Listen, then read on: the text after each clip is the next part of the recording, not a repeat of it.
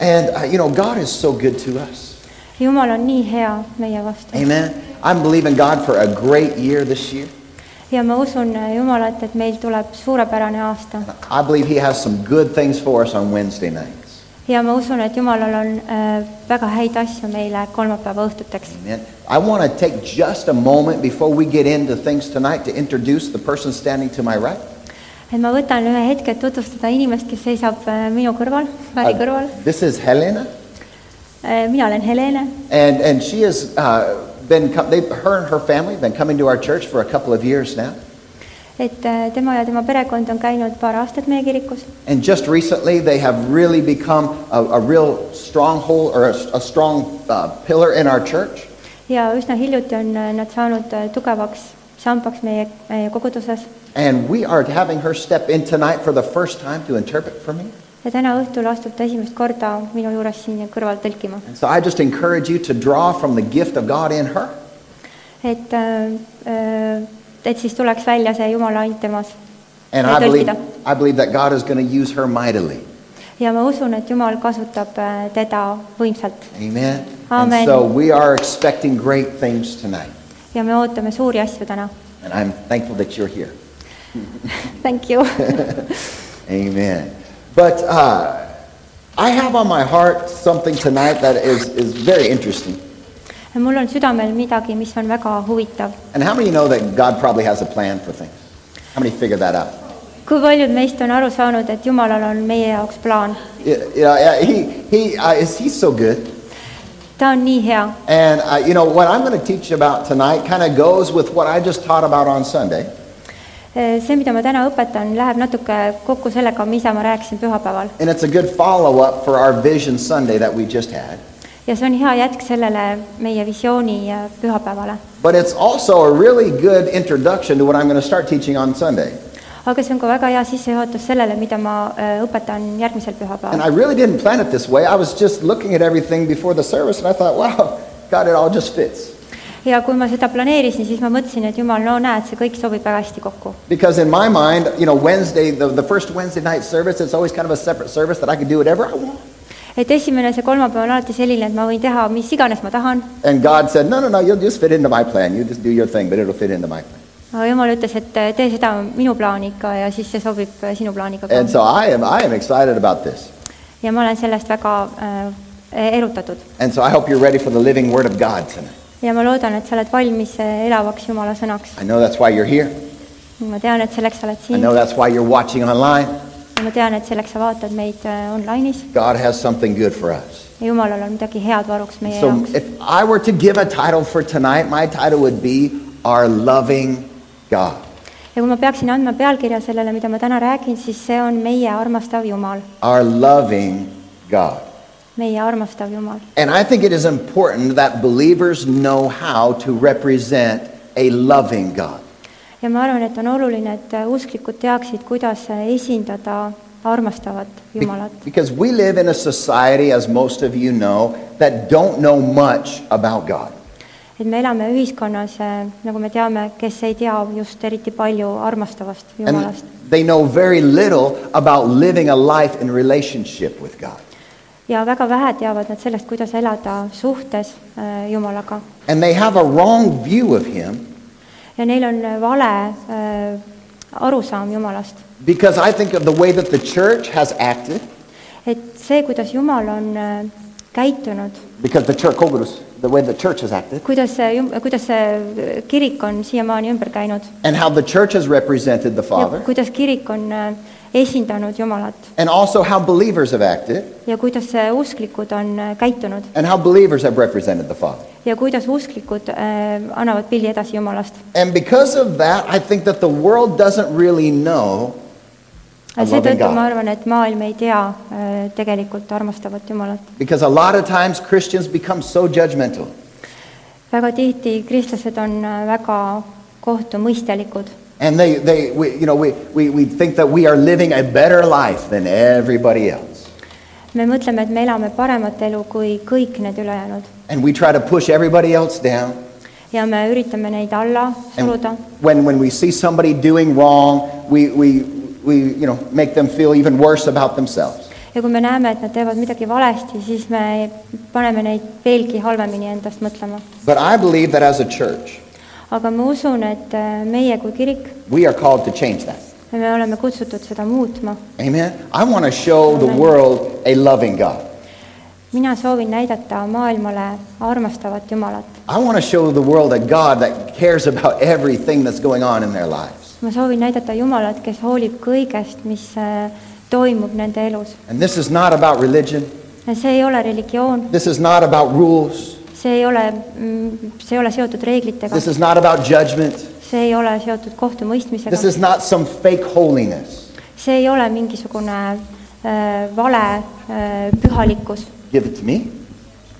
Why? What's wrong? There's so much like noise outside also in YouTube. Okay. So you can switch that. Okay. Okay. esitada , I've got, have, got lots of echo going on. I can sing.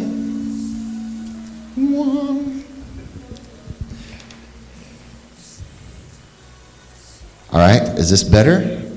That's really hot. Okay, is that better now? I, I got the ring. Okay, I'm going to keep preaching. Uh, but but uh, what was I talking about? I was talking about how, how we're to represent a loving God.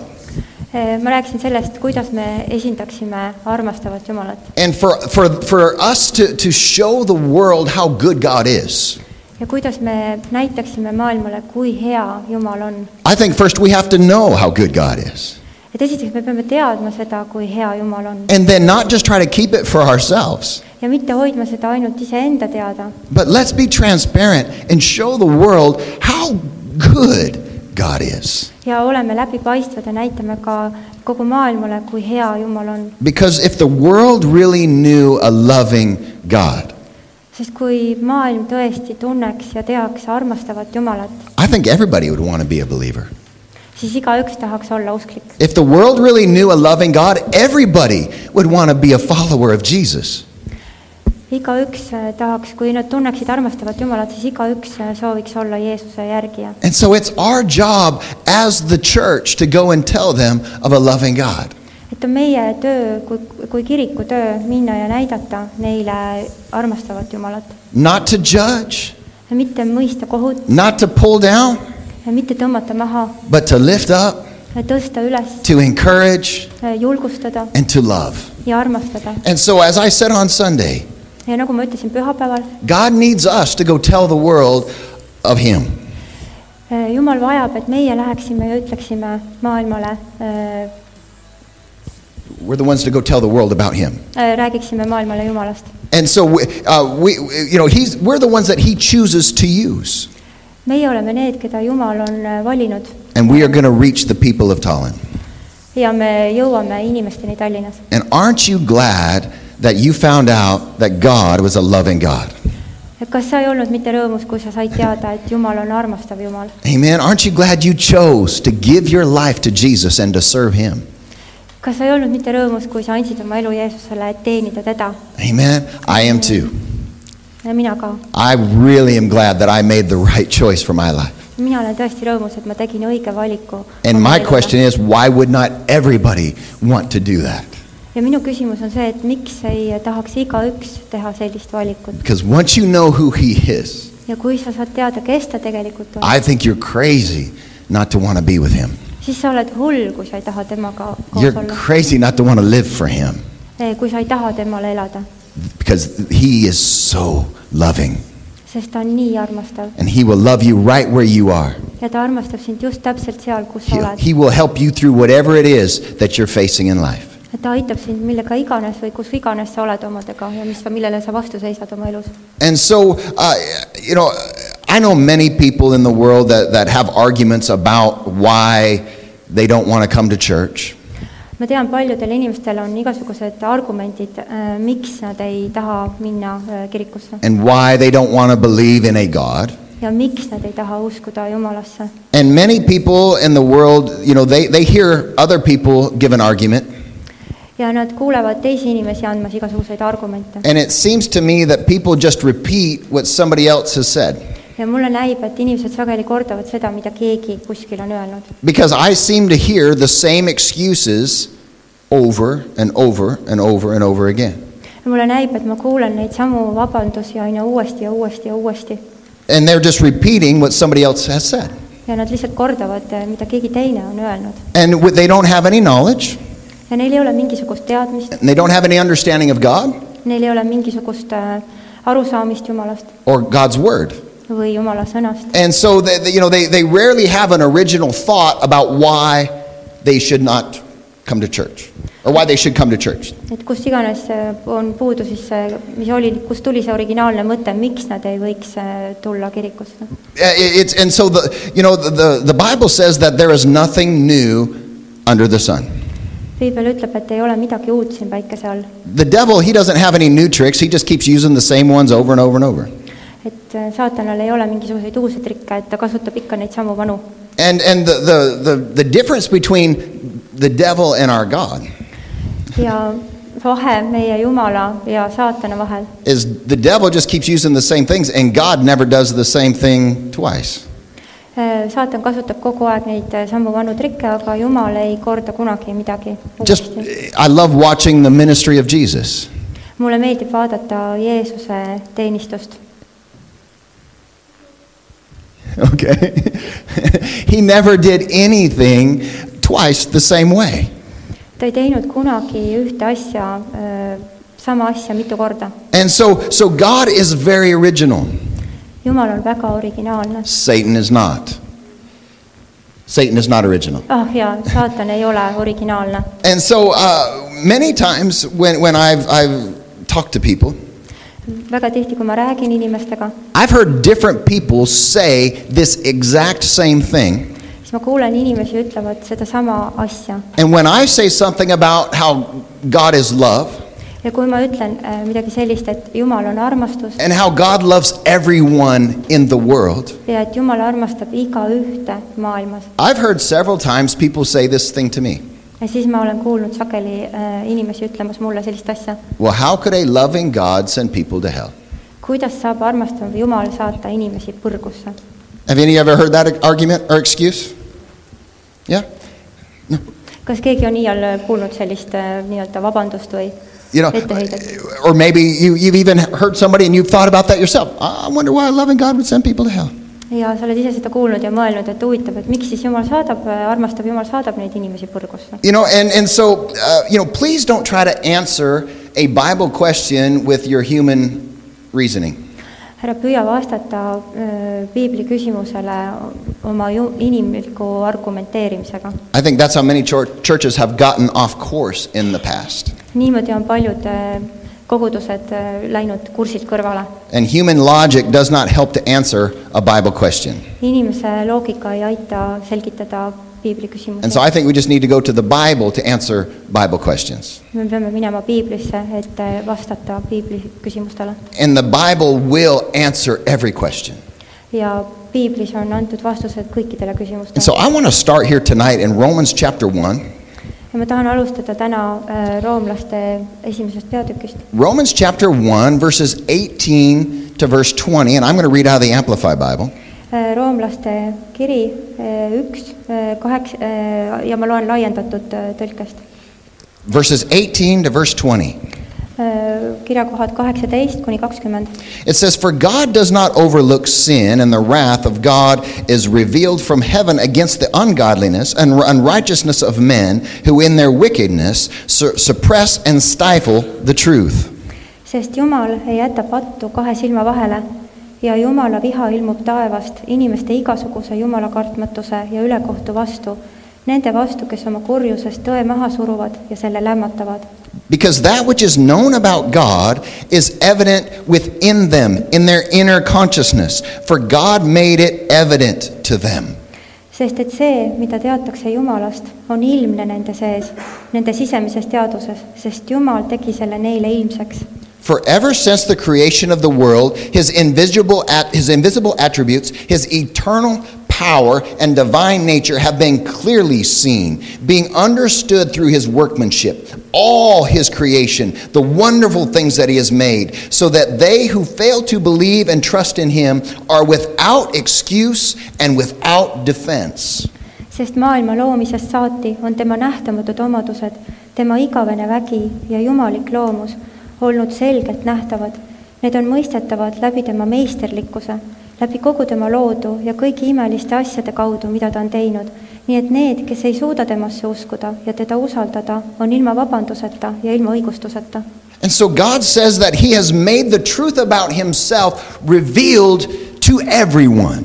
et Jumal ütleb, et ta on teinud oma tõe teatavaks või avalikuks kõikidele And it's clearly seen ja see on väga selgelt näha through his creation läbi loomingu , that there läbi is loodu , a God.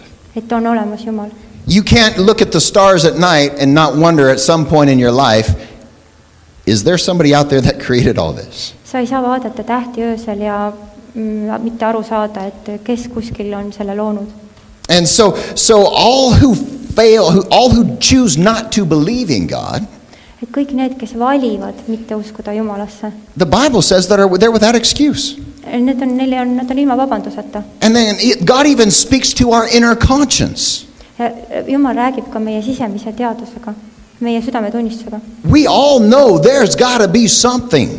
me kõik teame , et seal peab olema midagi veel , And so we're not without excuse to believe. nii et me oleme ilma , ilma vabanduseta mitte uskuda . And so God is a righteous God. nii et Jumal on õige Jumal And, and you can never uh, think that God is going to make a judgment that is not righteous. et sa ei saa kunagi arvata , et Jumal teeb , mõistab kohut , mis ei ole õiglane . God is never go- God is never going to judge anyone Jumal ei mõista kunagi kellegi üle kohut in a wrong way. valel viisil . Amen. amen . He loves us. ta armastab He meid , loves people, ta armastab inimesi but he is a righteous God. ja ta on õige Jumal . And and and and no one is going to go to hell who doesn't deserve to go to hell. mitte keegi ei lähe põrgusse , kes ei vääri äh, põrgusse minekut And he has made himself known to each person, ja ta on teinud ennast äh, teatavaks , tuntavaks igale inimesele , even if they never come to church. isegi kui nad ei ole kunagi , ei lähe kunagi kirikusse . There's a p- time in everybody's life that God will make himself known and knock on the door of their heart. et on äh, iga inimese elus on aeg , millal Jumal äh, on teinud talle teatavaks ja koputab tema südames And through his creation Äh, läbi tema äh, loomingu ja loodu or personally speaking to people's hearts. või rääkides isiklikult inimese südamesse And he testifies of himself to the world, ja ta tunnistab iseendast maailmale outwardly äh, välimiselt and inwardly. ja sisemiselt , And so seesmiselt . every person can, can, can know that, they, they, they, that there's got to be something more. et iga inimene tegelikult äh, peab teadma , et midagi peab olema veel . And most of us, our conscience was speaking to us even when we were young. We can remember back and remember the times that God was trying to, to get our attention. et paljud me oleme teadlikud sellest , et kui me olime noored , et siis Jumal püüdis rääkida ja püüdis meie tähelepanu saavutada . And so our, God, is, God is trying to reveal Himself to us constantly. et Jumal püüab ennast ilmutada meile pidevalt And even after you become a Christian, ja isegi peale seda , kui sa saad kristlaseks , God is constantly trying to make Himself known more and more to us through different ways. äh, siis Jumal püüab teha meid endale äh, teatavaks äh, igasugustel erinevatel viisidel . And so God promises us this Jumal tõotab meile seda , that if we sense that there's something more et kui me tunnetame , et on midagi veel and we search for Him, ja me otsime teda , we will find Him. siis me leiame ta . Amen. The Bible says over and over if you seek him, you will find him. Äh, piibel ütleb aina uuesti ja uuesti , kui me otsime teda , siis me leiame ta . I don't want you to turn here, but let me just give you a couple different places in Scripture. Äh, ma ei lähe nendesse kohtadesse , aga ma lu- annan sulle mõned kirjakohad . But in Proverbs chapter 8 and verse 17, it says this Äh, õpetussõnade kaheksa , seitseteist ütleb nii It says, I love those who love me, mina armastan neid , kes armastavad mind and those who seek me will find me. ja kes otsivad mind , need leiavad minu . In Jeremiah chapter 29, verse 13, Jeremiia kakskümmend üheksa , kolmteist it says, And, and you'll find me when you search for me with all your heart. ja te otsite mind ja leiate minu , kui te nõuate mind kõigest oma südamest . And then in Matthew chapter 7 verse 7 Jesus said this. ja Matteuse seitse , seitse Jeesus ütleb äh, äh, seda . He said ask and it will be given to you, paluge ja teile antakse , seek and you will find, otsige ja te leiate , knock and that door will be open to you. koputage ja teile avatakse . And so if a person will make the effort to to find God, et kui inimene näeb vaeva , et leida Jumalat , God will reveal himself to each and every person. siis Jumal avaldab ennast äh, igaühele . And so no person will receive an unrighteous judgment from God and be sent to hell. nii et mitte keegi , ükski inimene ei saa ebaõiglast äh, kohtuotsust , et teda saadetaks põrgusse . Because God is wanting to reveal himself to everyone. sest Jumal tahab ennast ilmutada igale ühele And everyone will find God if they choose in their heart to seek for him. ja igaüks äh, leiab Jumala , kui ta otsustab oma südames , et ta otsib teda . And so God is a righteous God, nii et äh, Jumal on õiglane Jumal . but God is also a loving God. aga ta on ka armastav Jumal And God loves people. ja Jumal armastab inimesi God loves every person so much that he sent his only son to come and, and, and die for us. et ta armastab inimesi nii palju , et ta saatis oma ainusündinud poja , et ta , ta sureks meie eest . And Jesus came to die for us so that we would not go to hell. et Jeesus suri meie eest , et meie ei läheks põrgusse And everyone can be saved from hell. ja igaüks äh, saab olla päästetud Jesus came põrgusse . to pay the price for everyone to be forgiven of sin. Jeesus tuli ja maksis selle hinna kõigi , kõikide eest ja kõigi pattude eest . And if a person will seek God, ja kui äh, inimene otsib Jumalat , they will find God nad leiavad Jumala and they will receive forgiveness. ja nad saavad äh, andestuse . And, and, and so, you know, 2 Peter chapter 3 says this. Äh, Peetruse teine kiri ütleb järgmist , Chapter 3 and verse 9. kolm ja üheksa siis It says not that God does not want anyone to perish, Ähm, but for everyone to repent. God doesn't want anyone to be destroyed, jumal ei taha , et keegi hukkuks , but for everybody to repent. aga et igaüks parandaks meelt . That's what God wants. see on see , mida Jumal tahab . God doesn't want anyone to go to hell. Jumal ei taha , et mitte keegi läheks põrgusse . That's why Jesus came. sellepärast Jeesus tuli , And so there is no excuse for anyone to reject God. et seetõttu ei ole mitte , mitte kellelgi põhjust äh, Jeesust , Jumalat äh, tagasi lükata . There's no excuse for anybody not to believe in Jesus. et ei ole mingisugust põhjust äh, ju- mitte uskuda Jeesust . And God doesn't send anybody to hell, ja Jumal ei saada kedagi but põrgusse , people choose to reject God on a daily basis. vaid inimesed otsustavad äh, lükata tagasi Jumala igapäevaselt . And because of their rejection of God, they're going to hell. ja selle Jumala tagasilükkamise pärast lähevad nad äh, põrgusse . God does not want the results of their, their, their, their sin to lead to eternal death. ja Jumal ei taha eh, God does not want the results of, of, of people's sin to, to cause them to go to hell. ja- Jumal ei taha , et nad eh, patu tagajärjel läheksid eh, põrgusse . That's why Jesus came. sellepärast Jeesus tuli . But if people don't receive Jesus, aga kui eh, inimesed ei võta vastu Jeesust , then they're going to go to hell. siis nad lähevad põrgusse . Because of the way that they are living their life, their life is dominated and ruled by sin. see , kuidas nad elavad oma elu , siis see on valitsetud eh, patu poolt . And so the question is not really how can a loving God send people to hell? et tegelikult ei ole küsimus mitte selles , kuidas saab armastav Jumal saata inimesi põrgusse . The question I have küsimus , mis mul on , is how can anyone not believe in such a loving God? kuidas saab keegi mitte uskuda eh, sellisesse armastavasse Jumalasse ? Why wouldn't you just give your life to God instead of trying to figure him out first?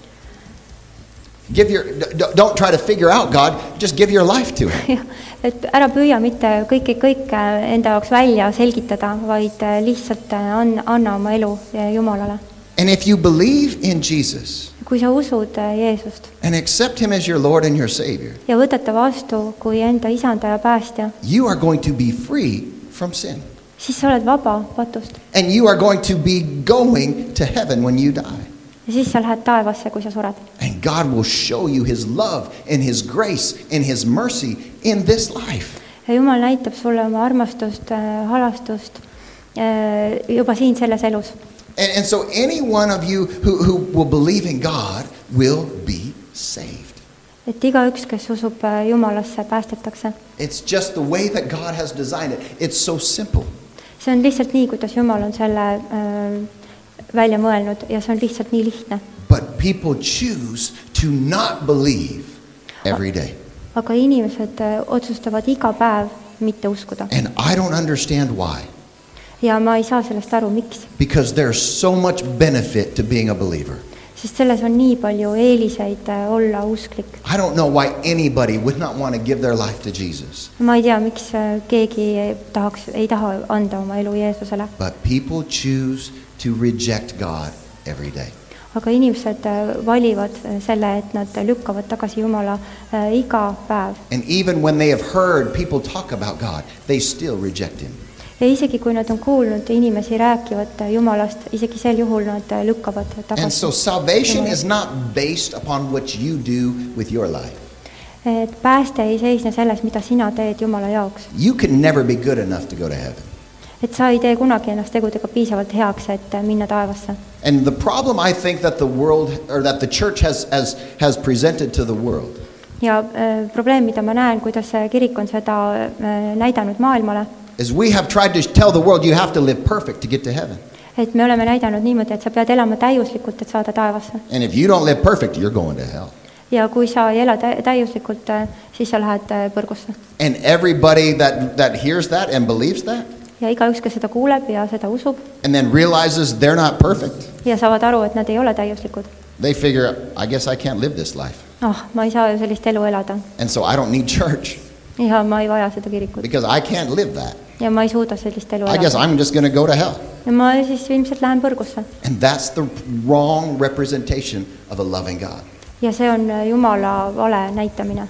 We don't go to heaven because of our good works. me ei lähe taevasse mitte iseenda heade tegude pärast We , go to heaven because of what Jesus Christ has done for us. me läheme taevasse selle pärast , mida Jeesus Kristus on meie jaoks teinud That's it. ja see ongi see . That's the whole thing. All you have to do is believe in Him Äh, ainuke , mida sa pead tegema , on uskuma temasse , because you can't live good enough to go to heaven. sest sa ei saa elada piisavalt hästi , et , et äh, saada taevasse . On your best day, you're not going to be perfect. isegi oma parimal päeval ei ole sa täiuslik , On my best day, I'm not perfect. isegi oma par- , parimal päeval ei ole mina täiuslik . And so we have to put our hope and our trust in Jesus. nii et me peame panema oma lootuse ja usalduse Jumala peale . And so God loves, loved you enough to give you a choice. nii et Jumal armastas sind piisavalt , et anda sulle see valik . He said, I will send my son, ma saadan oma poja and he will save you from your sin. ja tema päästab sind patust , But you have to choose to believe. aga sa pead valima , et uskuda . That's all. ja see on kõik . Do, will you believe in me? et kas sa usud minusse , Will you believe that I loved you enough to make a sacrifice for you in your life? kas sa usud , et piisavalt , et ma tegin selle ohverduse , et äh, äh, sa usuksid ? And God said, if you, will, if you will respond to my love, kui sa vastad minu armastusele , I will take you to be with me forever. siis ma võtan sind enda juurde , et sa saaksid olla minuga igavesti . But if you reject my love, aga kui sa lükkad mu armastuse tagasi , that's your choice. siis see on sinu valik , But then you will not be with me. aga siis sa ei ole minuga . And so God gave every person their own choice. nii et Jumal andis igaühele ne- nende jaoks selle valiku . You can't make a choice for somebody else, sa ei saa teha valikut kellegi teise eest and nobody else can make a choice for you. ja ke- , ja keegi teine ei saa teha valikut sinu eest . Anyone who believes in Jesus will be saved. igaüks , kes äh, usub Jeesusesse , päästetakse . But God loves people enough to let them make their own choice. aga Jumal armastab i- inimesi piisavalt selleks , et anda neile teha ise see valik . And so tonight, I I'm that introduction took longer than I thought. But tonight, I want to talk about a story Äh, sissejuhatus võttis kauem aega , kui ma arvasin , aga täna õhtul ma tahan rääkida ühe loo . that is very popular in children's church, see on väga populaarne lastekirikus but it's not so popular in adult services. ja see ei ole nii populaarne täiskasvanute teenistustel And I want to talk about the story of Jonah. ja ma räägin Joona loo . And, and his whole, he has a whole book that's dedicated to him in the Bible. et on terve raamat , mis on pühendatud Joonale . And, and this is not a kid's story, and that's what I want to make clear right away. Äh, ma tahan kohe ühe asja selgeks teha , et see ei ole mitte laste lugu , Uh, this, is, this story is far too complex to be a children's story. et see on kaugelt liiga äh, selline kompleksne , et olla laste lugu . We teach kids uh, about just one verse of this whole story.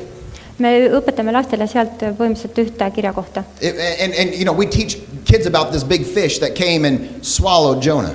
et ähm, me räägime sellest suurest kalast , kes tuli ja neelas alla joona . And that's just one verse in the whole story of Jonah, and it's not even the main point.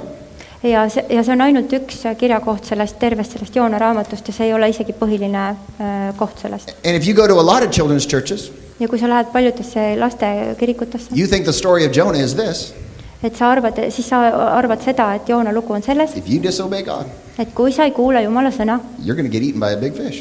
siis sööb sind ära suur kala . And so that's the story that we t- teach in church about Jonah. et see on see lugu , mida me räägime kogudustes äh, Joonast . But this is a very complex story, and I believe it can be encouraging for us tonight. et ma arvan , et see on väga äh, hea lugu ja see on väga julgustav , mida rääkida . This story is a little bit funny in parts, see on osaliselt äh, naljakas and this story is a little bit. Um, uh, it uses satire to get people's attention. Satire, yeah. jah , et see on kirjutatud osaliselt satiiriga , et saada inimeste tähelepanu . Um, and so th- Jonah was a historical figure. Joona on ajalooline kuju , oli ajalooline kuju . He was a prophet that we see at other places in the Old Testament. ta oli prohvet , keda me näeme Vanas Testamendis muudes kohtades , And so he was not a fictional character. et ta ei ole välja mõeldud äh, karakter . But, um, you know, when most people think of Jonah, aga enamik inimesi , kui nad mõtlevad Joonast , they don't really get the full meaning of what his, his, his, his, his book is all about. ja siis nad ei saa tegelikult täita arusaama sellest , mis , mis see raamatu mõte on . And so scholars debate on if this was actually an event that took place nii et äh, ta, äh, igasugused kirjatundjad arutavad selle üle , et kas see oli mingisugune asi , mis tõesti sündis , or leidis if, or if this was written as a parable. või see on kirjutatud kui tähendamissõna And, you know, there's a lot of times that Jesus used parables to, to teach. et pa- Jeesus kasutas paljudel kordadel , kui ta õpetas You know, tähendamissõna , and he would talk about, uh, you know, the, the, the Lazarus and the rich man. et ta rääkis Laatsarusest ja äh, rikkast mehest . And Jesus would talk about different things. He would talk about trees siis ta rääkis erinevatest asjadest , ta rääkis äh, and a farmer puudest , planting a tree and then coming back for his vineyard. And, and you know, he would use different pictures. kasutas igasuguseid erinevaid pilte , näiteks et kuidas see äh, farmer tuli ja äh, istutas puu ja siis külvas seal asju . And so, whether you believe this was an actual story that took place, et kas sa siis usud , et äh, see on tõesti lugu , mis äh, päriselt leidis aset or if you're like a lot of Bible scholars and you believe it's a parable, it really doesn't matter. või oled sa nagu paljud äh, äh, need piiblitundjad , kes äh, ütlevad , et see ei, tegelikult ei loe What, it, what matters is that you get the point of what the Bible is wanting to speak to us. Äh, see , mis on oluline , on see , et sa saad selle öö, mõtte , mida Jumal tahab selle raamatuga edasi anda . Because God is wanting to speak to us through this story, and I believe it's going to be encouraging tonight. ja Jumalal on öö, asi , mida ta tahab selle raamatuga edasi anda ja ma arvan , et see on julgustav . This book is not written like any other book. Äh, see raamat ei ole kirjutatud nagu m- muud raamatud , And it, it- you know, it, it exaggerates things so big. ta liialdab asjadega öö, väga suurelt . And, and it, it, it tries to expose human nature. et ta üritab öö, nagu näidata , tuua valguse kätte nagu inimese seda olemust And that's what satire does. ja see on see , mida t- teeb see satiir . You know, there's TV shows that, that, that do satire that, that kind of make fun of everybody. on sellised öö, TV või tele- , televisioonishow'd , mis öö, näitavad kõike satiiriga , näitavad välja kõiki asju And everybody will sit around and laugh at it, like, ha ha ha, that's really funny. ja siis kõik istuvad ja naeravad , et oo , see on tõesti naljakas And then they think, wait, that's talking about me. ja siis nad mõtlevad , oot , see räägib minust . You know, and so they're exaggerating something to make it funny, but then it's really making fun of society et nad eh, liialdavad ja teevad nalja , aga see räägib tegelikult ühiskonnast or revealing something in human nature that makes us go, whoa, wait a minute, I need to check my heart. või avaldab asju inimese olemusest ja natuurist , nii et sa mõtled , et oo , ma peaks vaatama enda südamesse . And so um, I want to start here with Jonah in chapter 1. ja ma tahan alustada siit äh, Joona raamatust esimesest peatükist . And um, I just want to read here from verse 2. ma loen eh, kak- , teise eh, kirjakoha . God tells Jonah, Get up and go to the city of Nineveh and announce, to my, announce my judgment against it because, they have, uh, because I have seen how wicked its people are. jumal siis ütleb siin äh, Joona üks , kaks , võta kätte , mine Niinevesse , sinna suurde linna ja jutlusta sellele , sest nende kurjus on tõusnud mu palge ette . So God has a problem with Nineveh and he threatens judgment upon them. et äh, Jumalal on probleem Niinevega ja äh, tal on äh, nende üle nagu vaja kohut mõista He could not ignore their wickedness anymore. ta ei saa eirata nende kurjust enam . And so he wants Jonah to go and tell them, you need to change your ways. nii et ta tahab , et Joona läheks sinna ja räägiks neile , et te peate muutma äh, oma käitumist . And so that's how the story begins. et nii algab see lugu . Now let's see how the story ends. et vaatame , kuidas see lugu lõpeb . In Jonah chapter 4, verse 11, Joona äh, neli , üksteist . Jonah's mad Äh, Joona on kuri , because God was merciful to the people of Nineveh. sest äh, Jumal oli armuline äh, nende Niineve inimeste va- vastu . And God says this ja Jumal ütleb seda . And should I not have concern for the great city of Nineveh, in which there are more than 120,000 people who cannot tell their right hand from the left, which means they don't know right from wrong, and also many animals? Jumal ütleb siis siin Joona neli , üksteist . kas mina , aga mina ei peaks armu andma Niinevele , sellele suurele linnale , kus on enam kui kaksteist korda kümme tuhat inimest , kes ei oska vahet teha oma parema ja vasaku käe vahel ja kus on palju loomi . And that's how the book of Jonah ends. ja nii lõpeb äh, Joona raamat . It's actually kind of humorous, it's kind of funny. ja see on nat- naljakas . And so God is making a point Jumal äh, toob siin välja mingi through asja his word here äh, läbi enda sõna , with a little bit of humor natukese huumoriga . because God says, Look at all the 120,000 people there. et vaata , et siin on äh, kui palju , kaks , mis siin oli , kaks , kaksteist korda kümme tuhat inimest And I love their, their, their, you know, I love their animals too. ja , ja kus on palju loomi And on , then that's the end of the story. siis lõpeb lugu ära . And so, so here God is saying, why can't I change what I feel about Nineveh, who was so wicked? Äh, miks ma ei saa muuta seda , mida ma tunnen Niineve suhtes , kus on nii suur kurjus ? And now they have turned to me, ja nüüd on nad pöördunud minu poole and now I will show mercy upon them ja nüüd ma näitan halastust nende suhtes , because I love them. sest ma armastan neid . Why wouldn't I do that? God says. Äh, miks ma seda ei peaks tegema , ütleb Jumal . Why wouldn't I show compassion on them and love them? miks ma ei peaks näitama kaastunnet eh, nende suhtes ja armastama neid ? And this is how the book ends. ja nii on , lõpeb see raamat . There's really no great revelation that we, rec- that we see that Noah gets. et ei ole mingit Jonah suurt gets, sorry. eh, ilmutust , mida Joona saaks , Have I been saying Noah? Okay, good. Okay, Jonah. ei ole mingit suurt ilmutust , mida Joona oleks saanud You know, it's not like he, he, he comes to this great revelation where he says, okay, yes, I will love them too. et ei ole mi- mingit sellist järeldust , et ta jõuaks mingisugusele ilmutusele , et mina armastan neid ka . It just ends by God basically saying, lõpeb lihtsalt sellega , et äh, Jumal ütleb , Jonah, I love your enemies. Joona , ma armastan su vaenlasi . That's, that's really what the whole book of Jonah is about, et see on tegelikult see , mis on kogu , milles seisneb kogu Joona raamat . where God is trying to let us know that he doesn't just love us, the good people, et kus Jumal püüab näidata seda , et ta ei armasta ainult äh, äh, meid , neid häid inimesi . And how many know most people think they're the good people? Doesn't matter what side of the fence they're on. et kas sa tead , et paljud , enamik inimesi mõtleb nii , et meie oleme need head inimesed , ükspuha . So everybody thinks they're the good people. et igaüks mõtleb , et meie oleme just need head inimesed I'm sure there were people in Nineveh they, they thought they were the good people and the Jews were the bad ones, ja Niineves inimesed mõtlesid kindlasti , et nemad on need head inimesed ja juudid on need pahad . and the Jews thought the Ninevites, Ninevites were bad people. Yeah, the, Juudid the mõtlesid, Syrians they et- were bad people. et äh, need süürlased seal Niineves , et need on need pahad inimesed . And so Jonah he never really does ask God to, to help him to, to, to be a better man. nii et Joona tegelikult ei küsi kordagi Jumalalt , et ta aida- , et ta , Jumal aitaks teda olla parem mees . And he never really does what God wants him to do. ja ta ei tee tegelikult , ta ei tee tegelikult üldse seda , mida And we Jumal tahab , et ta see teeb . through this whole story, he was only going to do the very minimum that he could for God. nii et ta tegi kogu aeg äh, ainult miinimumi sellest , mida Jumal tahtis , et ta teeks . And God still used him. ja Jumal siiski kasutas seda . And one of the funny things about this story is the whole time Jonah keeps saying, just kill me. ja naljakas lugu on see , et Joona kogu aeg äh, palub , et äh, ku- lihtsalt tapa mind ära I . just want to die. God, Ma- just, I just want to die. Jumal , ma lihtsalt tahan surra I don't want to. I don't want to help these people. Just kill me. ma ei taha aidata neid inimesi , lihtsalt taba mind ära . I would rather die than help one Assyrian person. Kill me, God. ma pigem suren , kui aitan ühtegi süür , süür , seda Süüria inimest .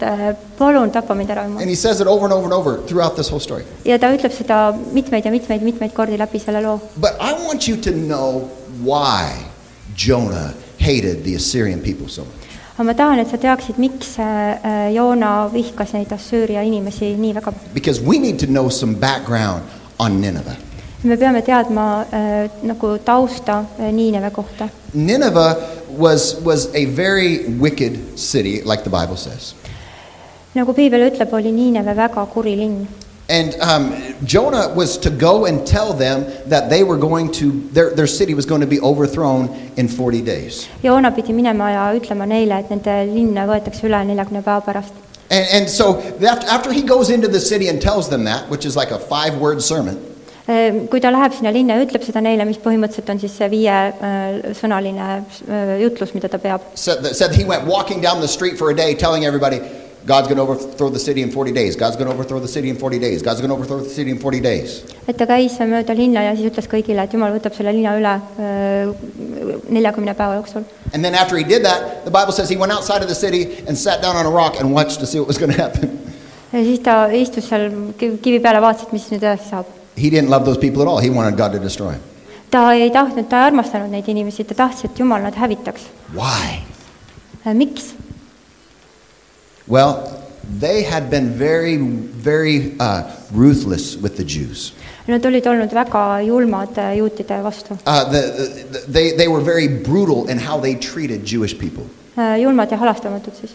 And the Assyrians had, had already taken 10 of the 12 tribes of Israel. sürestid olid juba võtnud siis äh, kü- kümme kaheteistkümnest äh, juudi Like the tribes, jah. jah , sellest hõimust . And every time they would go into one of their cities and conquer their city, ja iga kord , kui nad läksid äh, mõnda nende linna , et see äh, vallutada , They, they, they, now, the Syrians were the strongest army in the world at the time. Nobody could match them. sürestid olid kõige tugevam äh, äh, sõjavägi maailmas äh, tollel ajal , et keegi ei olnud nendele võrdset vastast . Anybody who showed any resistance to them, kes iganes näitas nende vastu mingisugust vastuseisu , they would take their body and torture them siis nad äh, võtsid äh, ja piinasid neid , until they died. kuni nad surid . Then they would take their body with a stick and lift them up on a stick, on a pole, and put them outside of the city. siis nad hanging on a võtsid stick. äh, need äh, kehad ja lükkasid nad piikide otsa ja panid sinna linna äärde rippuma . And then they would line the road in the entrance to the city with all of the people who tried to resist them. ja siis nad äh, panid need inimesed sinna , kõiki sinna linna juurde ritta kõik , kes olid , kes , kes püüdsid neile vastu seista . And so they're all dead, hanging on sticks.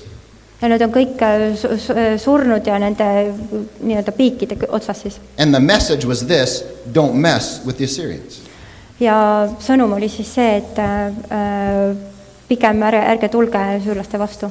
And they also would take the leaders ja nad võtsid äh, nende liidrid and torture them ja piinasid neid for days. ja päevade kaupa . They, they had learned how to skin a person alive. et nad öö, t- o- teadsid sellist asja , kuidas öö, võtta inimesel nahk ära , kui ta oli elus . And they would live for days in extreme agony and pain before they died. et nad olid veel väga kaua päevi elus öö, öö, suur , väga suures agoonias . And so this is what they did to the leaders of the tribes of Israel. E, niimoodi tegid nad Iisraeli öö, sugu öö, hõimude rah- öö, inim- , nende juhtidega . You see why Jonah hated? him? et kas te nüüd näete , miks Joona neid nii väga vihkas ? He wasn't afraid of them. ta ei , ta ei kartnud neid , He hated them. ta vihkas neid . He would rather die than have one of them live. ta pigem oleks surnud , kui öö, oleks äh, ta- saanud näha seda , et He keegi wanted neist God's elab judgment to be poured out upon that city ja ta tahtis , et äh, Jumala kohtumõistmine tuleks selle linna peale . because his family was probably affected. et tõenäoliselt oli ka tema enda perekond puudutatud sellest . People he knew and he loved and he had relationship were probably dead. et tõenäoliselt inimesed , keda tema armastas ja kellega temal olid suhted olnud , olid äh, saanud surma . He was a prophet. ta oli prohvet , He probably had friends who were prophets that were hanging on a pole. kes , tal olid tõenäoliselt sõpru , kes olid prohvetid , kes rippusid seal linna nende müüride peal . So he hated them. nii et ta vihkas neid . You kind of see now kas sa that saad maybe he seda had a näha ? reason to hate those guys. et tal oli põhjust neid äh, väga vihata . He wasn't just some stubborn guy that says, "No, I don't want to tell anybody about, about you." et ta ei olnud lihtsalt kangekaelne äh, mees , kes oleks lihtsalt mitte tahtnud täht- , täita seda , mida Jumal ütles . No, these people were, were, were very wicked, as, as God said. nii et äh, need, need inimesed , nagu Jumal ütleb siin , olid äh, Very wicked. ja väga kurjad , Very wicked. väga nurjatud And Jonah didn't want to help them. ja Joona ei tahtnud neid aidata . And so, as you can see, this story is not a kid's story. nii et kui , nagu sa näed , see lugu ei ole tegelikult laste lugu And that's why we just take the one verse out of this story where it says, And Jonah was ate by a fish, and we tell that one. ja siis me võtame sealt selle koha välja , kus äh, äh, ka suur kala le- neelas alla joona ja siis räägime seda lastele . But there's a reason why he hated them. aga seal oli , oli põhjus , miks äh, joona neid äh, vihkas .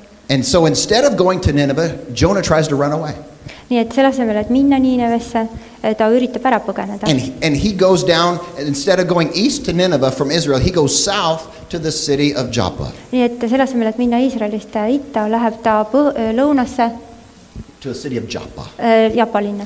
And, and Nineveh was inland about five, about, uh, I'm sorry, I wrote it down, I think 900 kilometers. Yeah, 900 kilometers. It was inland. Äh, Niineve oli sisemaal äh, umbes üheksasada kilomeetrit And as you know, you know, uh, Joppa and, and, and Israel, it's kind of on the, the Mediterranean Sea. ja need on seal äh, Vahemere ääres , Japa ja Iisrael .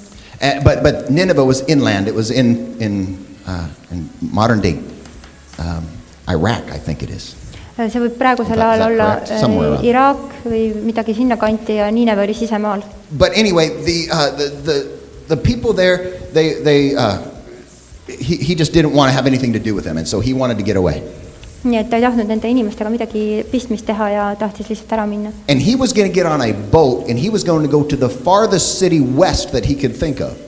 nii et ta tahtis äh, paat , minna paadiga ära nii kaugele läände , kui ta üldse suutis . And so he said, I'm just going to go to Tarshish. et nii , et ma lähen siis Tarsise linna And . Tarshish is in Spain. Tarsis on Hispaanias And so he said, I'm going to go to the edge of the earth that we know right now, the end of the civilization, and uh, that's where I'm going to go. I'm not going to Nineveh. mina lähen äh, nüüd ära nii kaugele tsivilisatsiooni äärde , mis siis tollal oli ja ma ei lähe sinna . And so the Bible tells us that when he gets on the boat, there comes a great storm, ja piibel räägib seda , et kui ta läks sinna paati , siis tuli , tõusis suur torm and the sailors know that this is not a natural thing, that it must be God. ja meremehed teavad , et see ei saa olla mingi tavaline asi , et see peab olema Jumal . And so they're asking all the people on the ship, Who, who's at fault for this?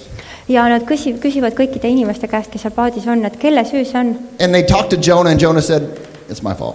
ja siis nad räägivad Joonaga ja Joona ütleb , et see on minu süü And he's ready to die.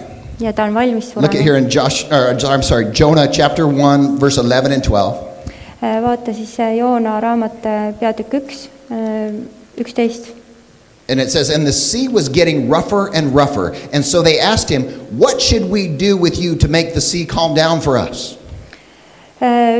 loen siis Joona üks , üksteist ja nad küsisid temalt , mida me peaksime sinuga tegema , et meri võiks meie poolest rahuneda , sest meri hakkas üha enam mässama .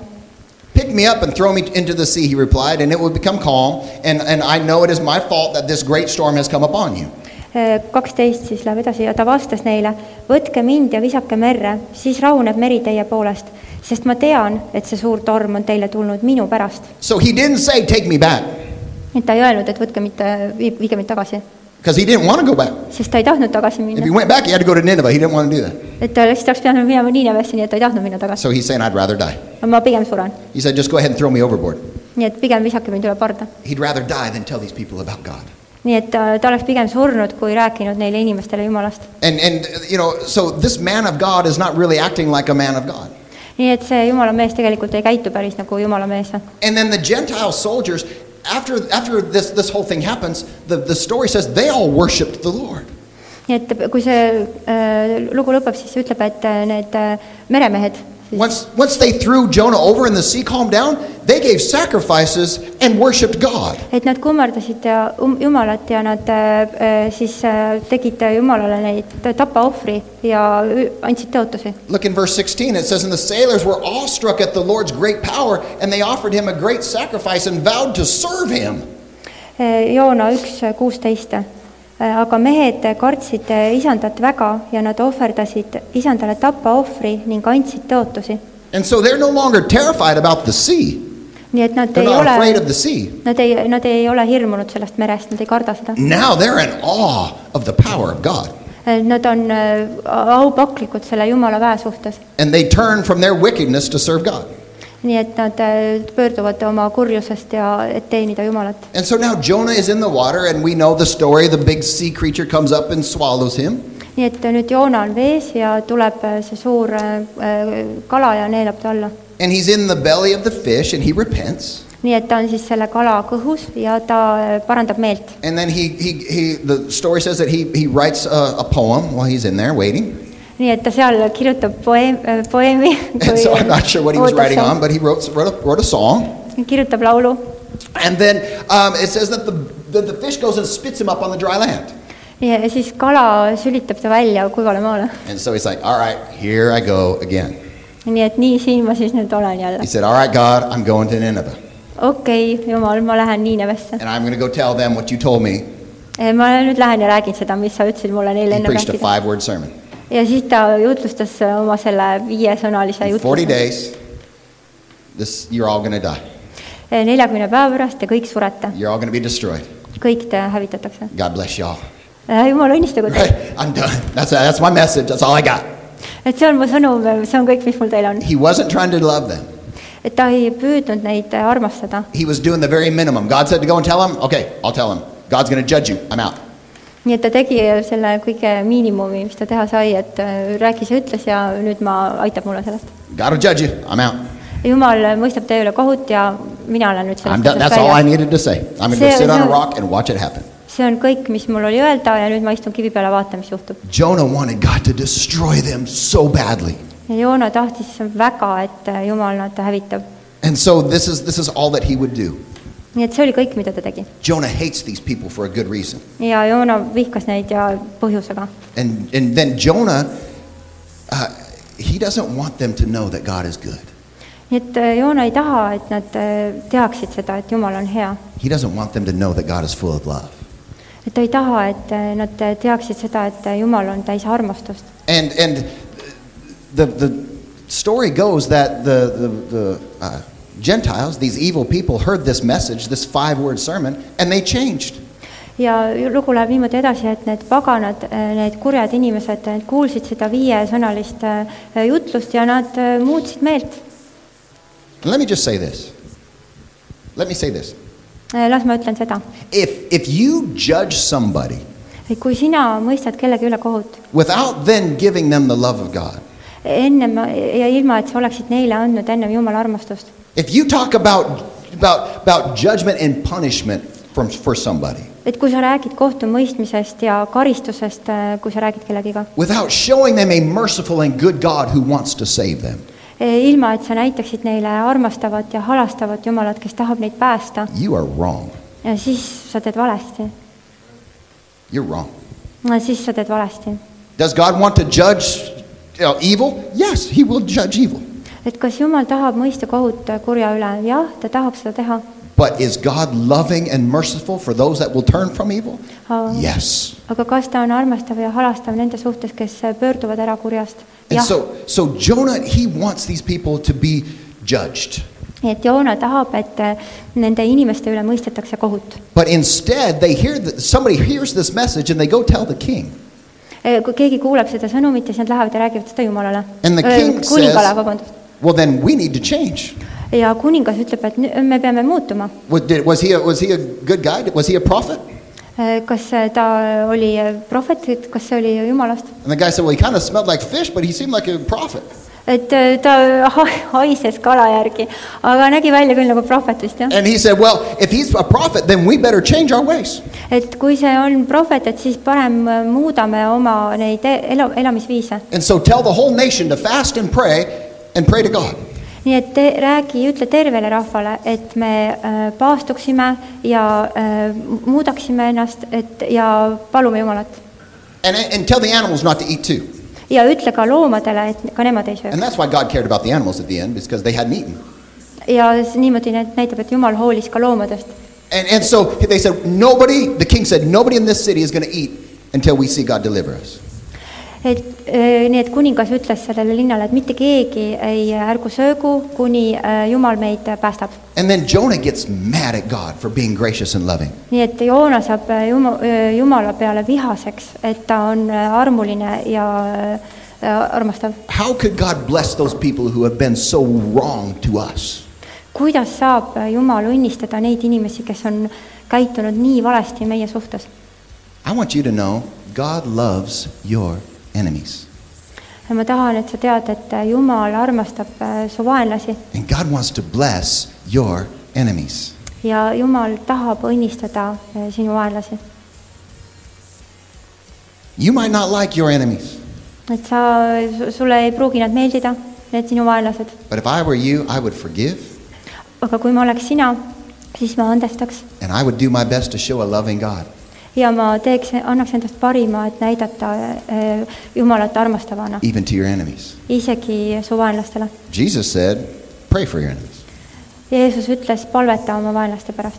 Amen? Amen. Why? miks ? Because even though they're your enemies, isegi kui nad on sinu vaenlased , God loves them. Jumal armastab neid God would like them to be your family and not your enemy. ja Jumal tahaks , et nad oleks sinu perekond , mitte sinu vaenlased . They might be in, in heaven with you for eternity. võib-olla on nad sinuga taevas eh, terve igaviku , You need to guard your heart. et sa pead kaitsma oma südant . And so Jonah's mad at God for being gracious, and this is what he says in Jonah chapter 4, verse 1. nii et eh, Jumal , Joona on vihane Jumala peale ja see on see , mida ta ütleb eh, peatükis neli Joona raamatus . But to Jonah, this seemed very wrong, and he became angry. Eh, aga see oli Joonale väga vastumeelt ja ta viha süttis põlema . And he prayed to the Lord, Isn't this just what I said? Lord, when, when I s- was, was still at home, that I was, uh, uh, this is what I tried to foretell by fleeing to Tarshish. I knew that you were gracious, and I knew that you were compassionate, and that, that- that you were slow to anger and abounding in love, a God who's re, who, who relents from sending calamity to people. Äh, ja ta palus isandat ning ütles , oh isand , eks olnud see minugi sõna , kui ma olin alles kodumaal . sellepärast ma tahtsingi eelmisel korral põgeneda Tarsisesse , sest ma teadsin , et sina oled armuline ja sa oled halastaja , Jumal , pika meelega ja rikas heldusest ja et sa kahetsed kurja He said, I knew this about you, God. That's why I didn't want to go. no ma teadsin seda sinust , Jumal , sellepärast ma ei tahtnud minna . Now, verse 3, here he is, he's, he's, he's wanting to die again. Now, Lord, take away my life, for it is better to die than to live. ja nüüd öö, selles kolmandas kohas ta ütleb , et öö, seepärast , isand , võta nüüd ometi minust mu hing , sest mul on parem surra , kui elada . So again, he's saying, if you're gonna, if you're gonna be, a, be kind to them, you might as well just kill me, because I don't even want to live anymore. Äh, nii et põhimõtteliselt ta ütleb seda , et äh, kui sa tahad olla nende vastu lahke , siis öö, tapa mind , sest mina ei taha rohkem elada . And the Lord replied, Is it right for you to be angry? aga isand küsis , kas sul on õigus vihastada ? Is that, you think that's the right way to respond here, Jonah? et äh, kas see on , Joona , sinu poolt õige viis öö, vastata ? Because I'm blessing your enemies, you're gonna be mad at me? Really? et öö, kui ma õnnistan sinu vaenlasi , siis sa saad minu peale vihaseks , et tõesti nii Listen, God loves people. vaata , kuula , Jumal armastab äh, inimesi God wants relationship with every person. ja Jumal tahab äh, suhet äh, igaühega . And I think the problem is the church has acted too much like Jonah. Äh, probleem on selles , et äh, kirik on käitunud liiga palju nagu Joona and a lot less like Jesus. ja väga vähe selle moodi , kuidas käitus Jeesus . And instead, we should act a whole lot more like Jesus and a lot less like Jonah. ja me peaksime tegelikult käituma palju rohkem nagu Jeesus ja hoopis vähem nii , nagu käitus Joona . Amen. amen . Let's not be a church full of Jonas. et ärme ole äh, kirik , mis on täis äh, Joonaid , where we're just, you know, God judge them all and, and they're evil people and just send them to hell. Go ahead. Jumal , karista kõiki neid kurje inimesi ja saada nad ära põrgusse This story shows how to hate your enemies is foolish. see lugu näitab seda , et äh, vihata oma vaenlaseid on rumal , Because God does not hate your enemies. sest Jumal ei vihka neid äh, sinu vaenlaseid . God loves people. Jumal armastab äh, inimesi . Now, God might not always love what people do. Jumal ei pruugi alati armastada seda , mida inimesed teevad And if somebody has been evil towards you or done bad things to you, God does not like that at all. ja kui keegi on olnud sinu vastu halb ja teinud sulle halba , siis äh, Jumalale ei meeldi see . And God will protect you and God will restore you. ja siis Jumal kaitseb sind ja taastab sind . But he loves the person who did the evil actions. aga ta armastab seda inimest , kes tegi neid äh, kurje tegusid . And it is foolish for you to hate. ja Yes. see on sinu poolt rumal äh, vihata äh, neid vaenla- , enda vaenlaseid .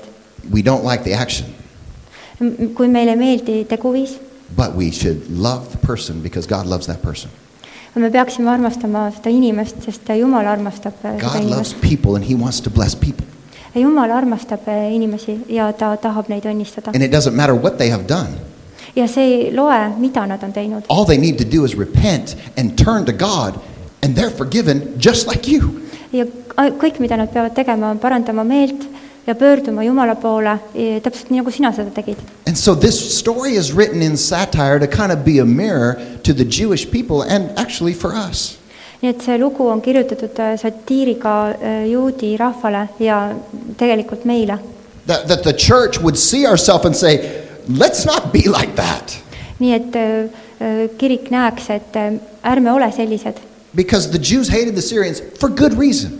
et sest juudid äh, vihkasid neid assüürlaseid põhjusega , But listen, God loved the Assyrians for a good reason. aga Jumal armastas assüürlaseid äh, ka põhjusega . Those were his kids.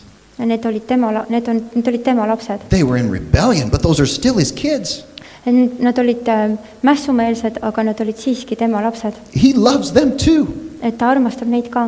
The Bible says that Jesus came and he died for the whole world, piibel ütleb , et Jeesus tuli ja suri kogu maailma eest , not just for the good people, not just for the Jews, for everybody. mitte ainult heade inimeste eest , mitte ainult juutide eest , vaid kõikide eest . And so, so uh, as we read this, et kui me seda loeme and as the Jews would have read this, ja kui need äh, juudid seda lugesid , they would have thought, "Oh, Jonah, you should love them like God loves them, of course." ah Joona , muidugi sa pead neid armastama , sest äh, Jumal armastab neid . But then they would have stopped and thought, ah, but would I be willing to go to the Assyrians?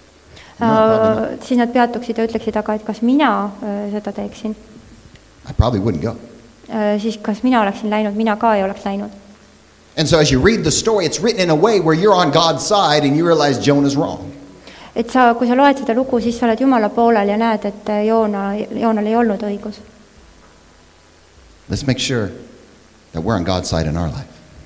et ähm, teeme kindlaks ka selle , et me oleme enda elus äh, Jumala poolel And let's be willing to do the work of a loving God. ja äh, t- soovime teha äh, armastava Jumala tööd And not try to minimize the amount of work that we do, Äh, ja ei püüa teha väikseks seda äh, tööd , mida me teeme . You know, if I'm going to tell them about Jesus, I'm going to tell them about Jesus in five words, and that's it. ja et kui ma räägin neile Jeesusest , siis ma räägin neile viie sõnaga ja see on kõik . Jesus loved you and died for you. You better receive him, or you're going to hell. That's it. Äh, Jeesus suri sinu eest , et sa ei läheks põrgusse ja mm, see on , see on kõik You . just got to believe in Jesus. et äh, Just believe in Jesus. That's it. That's, that's the only message I'm going to give lihtsalt , lihtsalt you. usu Jeesusesse . No, let's show them a loving God. näitame neile armastusel , armastaval viisil . And so let's go back to where I started tonight. nüüd lähme sinna tagasi , kust ma alustasin täna . God doesn't want anyone to go to hell. nii et äh, Jumal ei taha , et mitte keegi , kes iga , mitte keegi ei läheks God wants to põrgusse . save everyone. Jumal tahab päästa igat ühte And . that's why Jesus came. sellepärast tuli Jeesus . And if you will turn and if you will repent and, and make Jesus the Lord of your life, you'll be saved. et kui sa pöördud ja äh, võtad , parandad meelt ja võtad Jeesuse äh, vastu , siis saab , siis sind päästetakse . And, and so, so, you know, could you be one that the Lord could use to go and talk to somebody about Jesus? et kas võid , kas see võiksid olla sina , keda äh, isand saab kasutada , et sa läheksid ja räägiksid Jeesusest ? And, and ask yourself this Ja küsi endalt seda , could you be one to show enough grace to somebody who is evil? kas sa suudad näidata välja piisavalt armu kellegi vastu , kes on kuri , and tell them that God loves them in whatever they're doing. et Jumal armastab neid äh, selles , mida iganes nad parasjagu teevad . I'm telling you, be led by God. Be led by God. Äh, ole selles juhitud Jumalast And be bold to speak for God. ja ole äh, julge , kui sa räägid Jumalast , Because you never know what's going on in somebody's heart. sest sa ei tea iial , mis äh, toimub kellegi südames . Don't judge them by their action. et ära hinda neid nende käitumise You don't järgi know what's going on on the inside. ja sa ei tea seda , mis äh, toimub And nende if God sisimas . gives you something to say, ja kui Jumal annab sulle midagi kellelegi ütelda , Be bold to say it even when it doesn't make sense. siis sa ole äh, vapper äh, isegi sel juhul ja ütle seda isegi sel juhul , kui see ei , ei tundu loogiline . But listen, say it with love.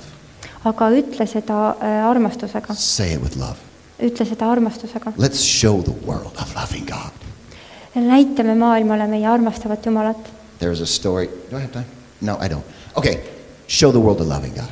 näita maailmale armastavat Jumalat . I want to read one last scripture here Acts chapter 4.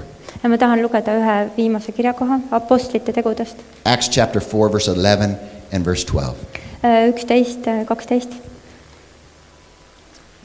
Why do people refuse to accept a loving God? That's the question. et äh, küsimus on selles , miks äh, i- inimesed ei taha vastu võtta armastavat Jumalat . I believe the answer is because they don't know that He's loving. ma arvan , et vastus on see , et nad ei tea , et ta on armastav . Amen. If they knew He was a loving God, everybody would accept Him. kui nad teaksid , et ta on armastav Jumal , siis kõik äh, võtaksid ta vastu . But they think He's a judgmental God, and so nobody wants Him. nii et nad arvavad , et ta on ko- kohtumõistja Jumal ja nüüd keegi ei taha . Look at Acts chapter 4, verse 11. vaatame Apostlite teod äh, neli , üksteist It says, Jesus is the stone the builders rejection, rejected, which has become the cornerstone.